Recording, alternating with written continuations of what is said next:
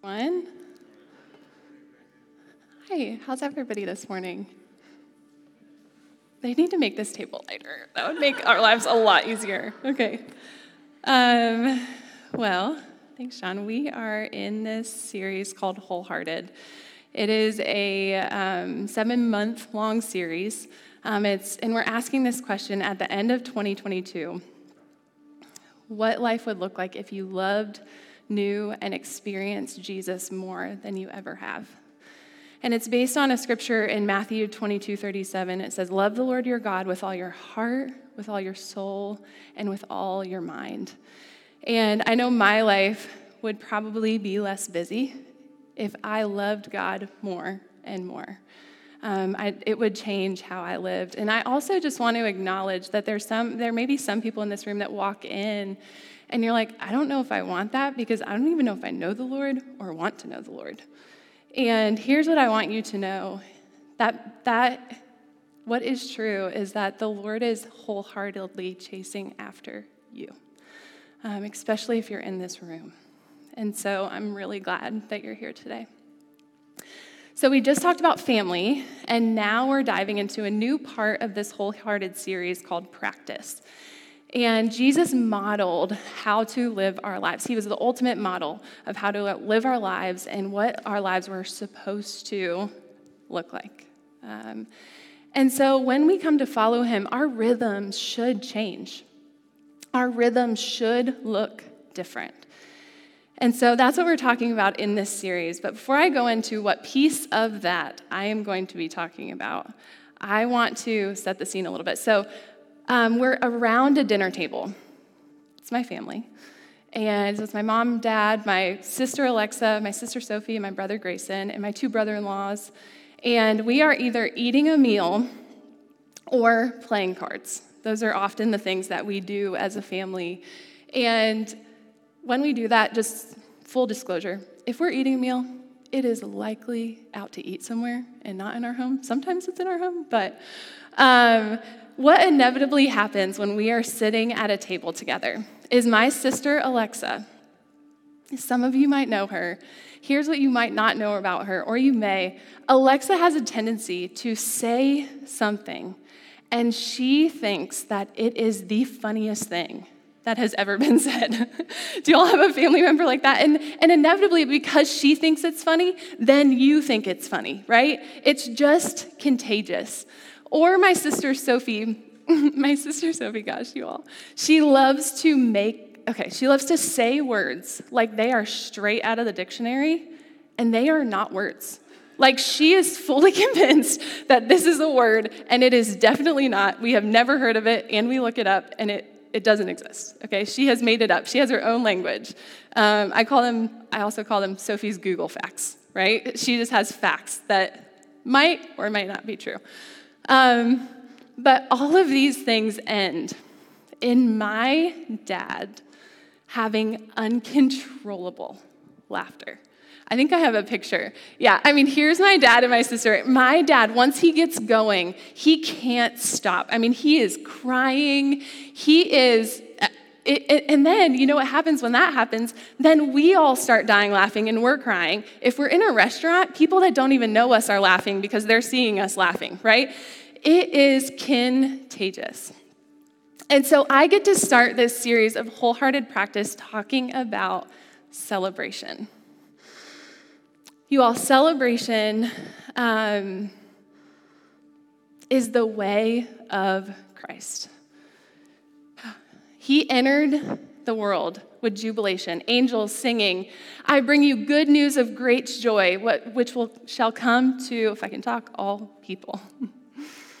he left the world saying, Those things I have spoken to you, so that my joy may be in you and that your joy may be full. He actually began his public ministry declaring the year of Jubilee. Side note, this might be too much information. I don't know. But you all, I really want to name my future child Jubilee. Obviously, this like TBD marriage, if the husband agrees, right? But um, I love that name. Okay, so Jesus entered his public ministry declaring the year of Jubilee. And um, it's actually a prophecy from Isaiah 61. And Jesus says, The poor receive good news, the captives are released, the blind receive sight, oppressed are liberated. You all, celebration gives strength to life. I read so many articles this week about how laughter can be used as medicine to heal. One actually said, in this era of evidence based medicine, it would be appropriate for laughter to be used as a complementary alternative medicine in the prevention and treatment of illnesses, although further well designed research is warranted. Yeah, okay. Um, but laughter can be used as medicine. Celebration brings joy, it makes us strong. There are actually physical benefits to celebration. It can improve your immune system, relieve pain, it connects us with other people. I absolutely love that we are starting with joy and celebration because I believe that it is at the heart of every single practice of Jesus. If we have the practices of Jesus without joy and celebration, then we're only checking off a box, like the religion of the Pharisees. Y'all, celebration is the culture of heaven, and we actually get to access that here on earth. How cool is that? Okay, I am done with my rant on celebration. Well, let's look at scripture. So we are going to be in 2 Samuel chapter 6, verse, we're going to start in verse 3. Now, for a little bit of context, um, okay, so we're looking at David, and David was a man after God's own heart. He knew how to celebrate. Um, and so we're going to look at a story about him, and it's going to talk about this thing called the Ark of the Covenant. And the Ark of the Covenant looked like this. Oh, it's crazy how that happens, okay?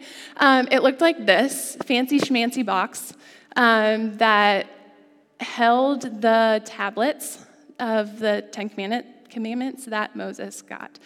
And wherever this was, often the people were blessed that were around it. Um, and David wanted that blessing. He wanted, okay, sorry, more context that it was not in Jerusalem at this time. So it had traveled around, and um, so David wants it back in Jerusalem. He's going to get it. Says, They set the ark of God on a new cart, on a cool new cart. It's like the Tesla of ark transportation. Okay? Here we, here's what we got. And brought it from the house of Abinadab, which was on the hill. Uzzah, I looked up how to say his name this week. There were like five different versions. I'm saying Uzzah. And Ahio, you all, okay, another side note. I'm sorry. I'm sorry for the side notes. Why has no one named their child this? Bible name, and we live in Ohio. Like, doesn't that feel like it should be something? okay, okay, anyways. Uzzah and Ahio, sons of Amminadab, were guiding the new, new, cool new cart with the ark of God on it. And Ahio was walking in front of it. David and all Israel were celebrating with all their might before the Lord with castanets, harps, lyres, timbrels, sistrums, and cymbals. When they came to the threshing floor, I think it's funny because this just side note. They like said it was on a hill. The threshing floor would have been flat. Floor of Nakon, Uzzah reached out and took hold of the ark of God because the oxen stumbled. The Lord's anger burned against Uzzah because of his irreverent act. Therefore, God struck him down, and he died there beside the ark. Then David was angry because the Lord's wrath had broken out against Uzzah, and to this day, the place is called Perez Uzzah. I actually think that means like anger against. Oh, I don't remember. It means something funny. Anyways, I probably shouldn't have said that. Oh well. Okay. so, anyways, um, you all, here's what we need to know from this. Here's what we can learn from this. God had actually instructed them on how to carry the ark. They were to use poles, and men were to carry it. But they thought they had a cool new way, right? A better way than what God's way was. And so they did it their way instead of God's way. We also don't see repentance here. We don't see any sort of repentance. We do see David being angry. But here's what we can learn from this first attempt on the ark, okay? lack of obedience plus a lack of repentance equals a lack of celebration. The celebration here was very short lived because it ended in death. Let's look at attempt number two. David didn't give up, he kept going. We're going to jump to verse 12. Now, King David was told, The Lord has blessed the household of Obed Edom and everything he has because of the ark of God. David wanted that blessing. So David went to bring up the ark of God from the house of Obed Edom to the city of David with rejoicing. When those who were, what were they doing? Carrying, there we go, the ark of the Lord, they realized that first attempt, their way wasn't going to work. Okay, now they're doing it God's way. Had to, um, those who were carrying the ark of the Lord had taken six steps. He sacrificed a bull and a fattened calf. So here we also see repentance. So we don't repent by killing animals anymore, thank goodness, okay, because Jesus was the ultimate sacrifice. But in that day, this was their form of repentance. Something had to die so that they could live. And we don't even know if they're doing anything wrong, but just in case they are, they are repenting, okay? It goes on to say, wearing a linen ephod, David was dancing before the Lord with all his might, while he and all Israel were bringing up the ark of the Lord with shouts and the sound of trumpets. Okay, attempt number one, not so good. Attempt number two, here we see obedience. We see consistent repentance, which gave us celebration. I don't know about you all, but I, I have been in seasons where I am walking in blatant disobedience to the Lord. And that brought on a spirit of anxiety and hiding and that did not bring celebration for me. I don't know about you all. When I finally turned away from that, when I finally walked in a spirit of repentance and turned to God, I found freedom. I didn't have to hide anymore. I could be free. I could celebrate as I as God intended, and I could do it freely because I didn't have to hide.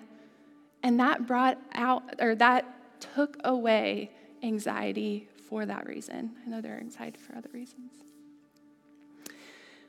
Okay, so celebration is the culture of heaven, and we get access to that here on earth, but also celebration can sometimes be complicated. Goes on to say in verse 16, as the ark of the Lord was entering the city of David, Michal, daughter of Saul, watched from a window. And when she saw King David leaping and dancing before the Lord, she despised him in her heart. Yikes. So I um, lived in Haiti for a while, and for almost five years, I lived with one of my good friends named Tara. And Tara and I could not have been more different. Um, and I had to learn something from Tara the hardware, the hard way. And it was Tara's birthday, and I threw her a big surprise party. I was so excited about it. You all, because I mean, I, I would take a surprise party for no reason. Like, that is my jam, okay? Tara, on the other hand, almost didn't show up. Like, she found out it was, it ended up not being a surprise. She found out and she didn't want to come, okay? That was my like first encounter with this idea that people celebrate differently. I was also challenged this week because um, I had a friend and I was, we were talking about celebration, and you know, I'm like dancing, shouting, yeah. And um, this friend challenged me, saying, like, sometimes just sitting and taking in the goodness of the Lord is my form of celebration. And I love that. And I, you know, I also encountered this on Easter Sunday. Um, if you were here Easter Sunday, it was a party. so um, as we can tell, I love to dance. And, you know, okay, so I was like dancing and going around, and there were ribbons. And I'm running the aisles trying to give people ribbons. And there are some people that are like, give me one, I want to dance, right? And then there were others that were like, don't make eye contact, just don't make eye contact, just don't make eye contact. I even had a couple of these, like the, like I made eye contact, and they were like, don't do it. So we know that there are different forms of celebration. And here's what I want to ask you How do we be a church that allows and encourages both? How do we not look at the people up front dancing and, and singing and shouting and not think like it's just for attention, right? How do we look at the person that's sitting and basking in the goodness of the Lord and understand that they are feeling the same thing that you are feeling and experiencing by dancing? How do we hold both in our church without judgment? Without judgment. All right. It goes on to say, this is another, I'm going to go into another way celebration can be complicated. It goes on to say, when David returned home to bless his household, Michal, daughter of Saul, came out to meet him and said, How the king of Israel has distinguished himself today. She's being sarcastic. Going around half naked in full view of the slave girls of his servants, as any vulgar fellow would. And David said to Michal, it was before the Lord who chose me rather than your father or anyone else from my house when he appointed me ruler over the Lord's people. Boom. Um, I will celebrate before the Lord. Some, in some versions say, I will dance before the Lord. I will become even more undignified than this. And I will be humiliated in my own eyes, but these slave girls you spoke of, I will be held in honor. And Michal the daughter of Saul, had no children to the day of her death. Gosh, okay. So, here's what so, how do we be a church that doesn't judge people's different forms of celebration? Um, and I'm going to ask that question in a different way. Oftentimes, there are components of celebration that can bring up judgment and sin. So, a few of those things are um, dancing can be one of them, food can be really hard, alcohol can be a part of celebration. And here's what I want us to know Jesus modeled a healthy relationship with all of these. Jesus ate food, he drank wine, he even made wine, and he likely danced. He was at weddings. Actually, if, you've, if you haven't watched The Chosen, they do a great job of, of showing this, Jesus celebrating but here's what's also true. So we have freedom. We have freedom in these areas, but here's what's also true. It's we live in a broken world. We have freedom, but we must look at these things through the lens of obedience and repentance. Um, I listened to a sermon by Eric Mason, Dr. Eric Mason, this week, and it's in a sermon series called Christian Liberties. And he said this God created all and gave, gave freedom for use and not misuse. Here's the other thing celebration in our after Christ lives, our AC lives, should look different than celebration in our be before Christ lives. Um, just like one um, example that I can think of is when I lived in Haiti, voodoo was a really big thing. Um, and within the voodoo religion, there are um, dances and celebrations that people do within that, but there are like certain dances that are a part of that. Someone who is walking in that and then leaves that for to follow the Lord, that type of dancing in their after, that type of dancing in their after Christ lives probably is not going to be, they're not going to be able to partake in that type of dancing because it's going to bring them back to their lives before Christ. Does that make sense? It has a different meaning. But here's the other thing is somebody else can dance that way, not having that background, and that is completely fine for them. And so here we see David dancing with all his might. To Michal, it looked inappropriate, but to David, it was just dancing before the Lord. Right? All of these things I'm actually going to read it because I feel like I need to. Um, you all, addiction is real. Sometimes components of celebration can be outlets for sin or bringing up feelings or reminders from our lives before Christ or reminders for the people around us. There are clear guide rails in the Bible, but there's also a gray area where we need to lean into the Lord because obedience is going to look different for everyone. So, how do we walk in obedience in our own walks, repent when we mess up, and honor the walks of others in different forms of celebrations because obedience is going to look different for everyone. So I think it's the same, right?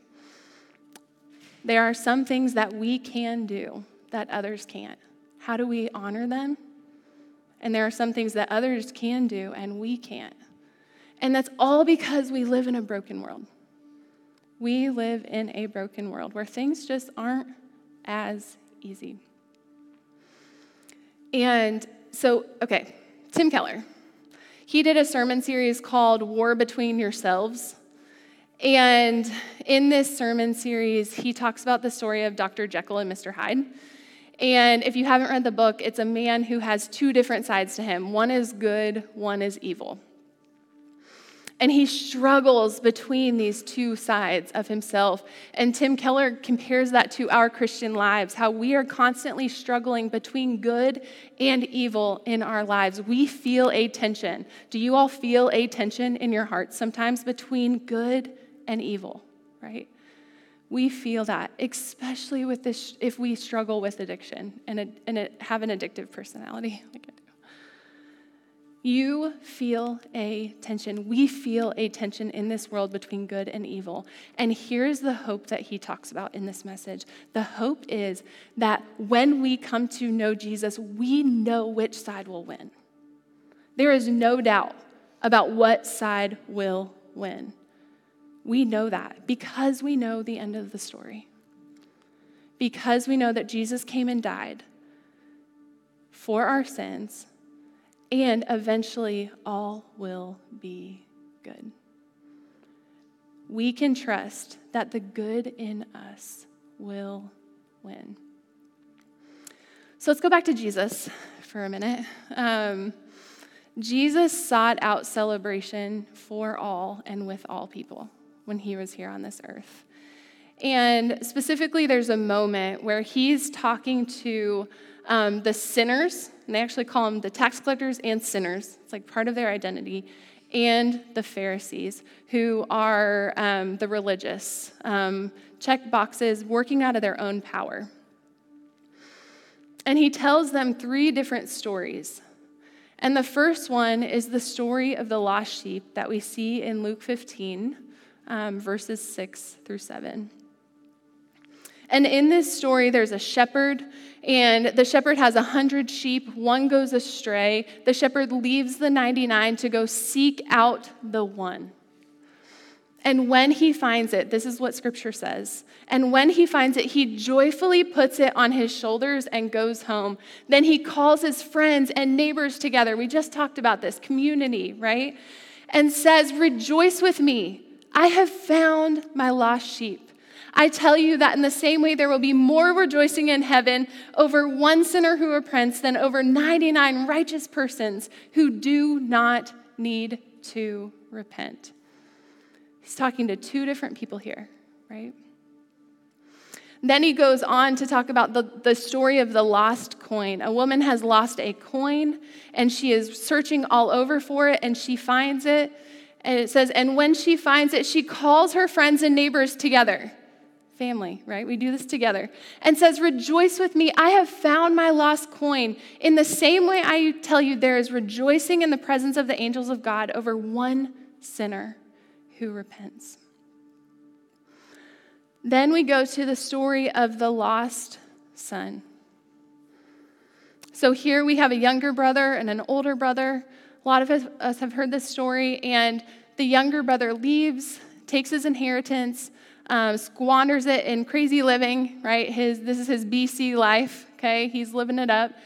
And he, all of a sudden, is in a, eating out of a pig trough, which, if you've seen a pig trough, oh, like it would take a lot to eat out of that. Yeah. Um, and he realizes life with my father is better than any of this. And so he got up and he went to his father I love this part. But while he was still a long way off his, off, his father saw him and was filled with compassion for him. He ran to his son, threw his arms around him, and kissed him. The son said to him, Father, I have sinned against heaven and against you. I am no longer worthy to be called your son. We see him repenting, turning to his father. But the father said to his servants, Quick, bring the best robe and put it on him. Put a ring on his finger and sandals on his feet. Bring the fattened calf and kill it. Let's have a feast and celebrate. For this son of mine was dead and is alive again. He was lost and is found. So they began to celebrate. Some of you here need to know that Jesus is seeking you out. He is waiting on the porch for you to come and turn to Him and come home. And there is a party waiting for you. There is a party waiting for you. Then we also have the older brother. says, The older brother became angry and refused to go in. So his father went out and pleaded with him, but he answered his father, Look, all these years I've been slaving for you and never disobeyed your orders, yet you never gave me even a young goat so I could celebrate with my friends. But when his, this son of yours, who has squandered your property with prostitutes, comes home, you kill the fattened calf for him. And the father says, My son, you are always with me, and everything I have is yours. There is grace for everyone. But we had to celebrate and be glad because this brothers of yours was dead and is alive again. He was lost and is found. Others of us, we know Jesus, but our walk has become this routine checklist. And we need to be reminded of the grace that we have been given. Whew. If celebration, you all, does not come from this gift, hearing about this gift of God, then something, something's missing. Either we don't recognize the grace that we've been given, or we don't even realize we need it. Because Christ died for your sin, you have been clothed in the righteousness of Christ, and that is only because of Christ. It is only because of what he did. When God sees you, he sees a clean slate. Your debt has been paid. There is a reason to celebrate. There is a reason to celebrate. You all, there are parties going on in heaven, are you going to be a part of it? There's also parties here that we get to partake in too. So, Zeke Oliai, our resident prophet, he's in kids, okay? We might as well just compare him to Tim Keller at this point, okay? Um, we've talked about him twice, I think, in this series, but if you haven't met Zeke, you need to meet Zeke. He is the coolest kid, um, and I love this. So when you ask Zeke, I don't know if he still does this, but try it if you see him. Um, if you ask Zeke how he's doing, often he'll answer like this. And I love it so much. Because here's, here's another thing that's true I'm really good at this, I'm not good at this. Some of us in this room are really good at this, mourning, but we're not good at this, celebrating. But we live in a world of both. We live in a world of both celebration and mourning. When I um, taught in Haiti, so I was a teacher in Haiti, I taught middle school, and um, I was there for the school year, would come home for the summer. Um, and this specific year, I went back for the summer because my sister was living there. I went to go visit her. And she was living in the same area that I taught in. And so I got to go and be with my students, not as their teacher, which, if you're a teacher, I don't know why that's different, but it felt different. Um, I got to just really enjoy time with them. And two of my students, Fedline and Afanya, um, their mom had just died suddenly. It was, I went to their house, and it was a spirit of mourning. And so the girls came with me, and we, we also brought our, one of their friends, Vladimir, who was another student of mine, and we rode on mopeds to the park. And when you think of park, don't think of park like here. It was like, it was um, just green grass um, with a soccer field and a few things scattered about um, that we're always surprised by, like an exercise bike or something will be there. It's kind of fun. You just never know. And so we go to the park, and there is this moment And I think Chris has mentioned this before, but there, there are these moments where there's thin places, this idea of thin places, where the, the barrier between heaven and earth is so thin that you can just feel it. And this was a thin place for me because we had just left a spirit of mourning, right? And then I'm sitting on a bench watching Fedley and Afania and Vladimir play soccer and have all the joy in the world. And it was a moment for me where it was this and it became this. And we can only have this because of Jesus. Jesus tore the curtain, he let heaven in. And so we get to have moments of this. And here's the cool thing, you all. When we come to know Jesus, this is our lives. Okay, I'd prefer this. We will have this, okay? We will have this one day, but we will never have this. We will never have this. When we come to know Jesus, we mourn differently because our mourning, we know the end of the story in our mourning. And that allows us to mourn differently. You all, we live in a world of death, cancer, anxiety, unfulfilled desires, mass shootings, hate crimes, drug addiction, homelessness, infertility, kids going hungry. Gosh, we still live in a world of COVID. Like, how is that? How is that a thing, right? But we also live in a world. This is what is also true. We also live in a world of uncontrollable laughter relationships being restored, babies being born, specifically one we've waited for for so, so long, the sick being healed, addicts being set free, organizations fighting for racial healing and social justice. We live in a, a world of dance parties and also a quietly taking in of the Lord, right? we live in a world where the blind receive sight, but mainly we in a live in a world where every day people are coming to know the hope they have. People are learning what can be the end of their story. And that is something to celebrate.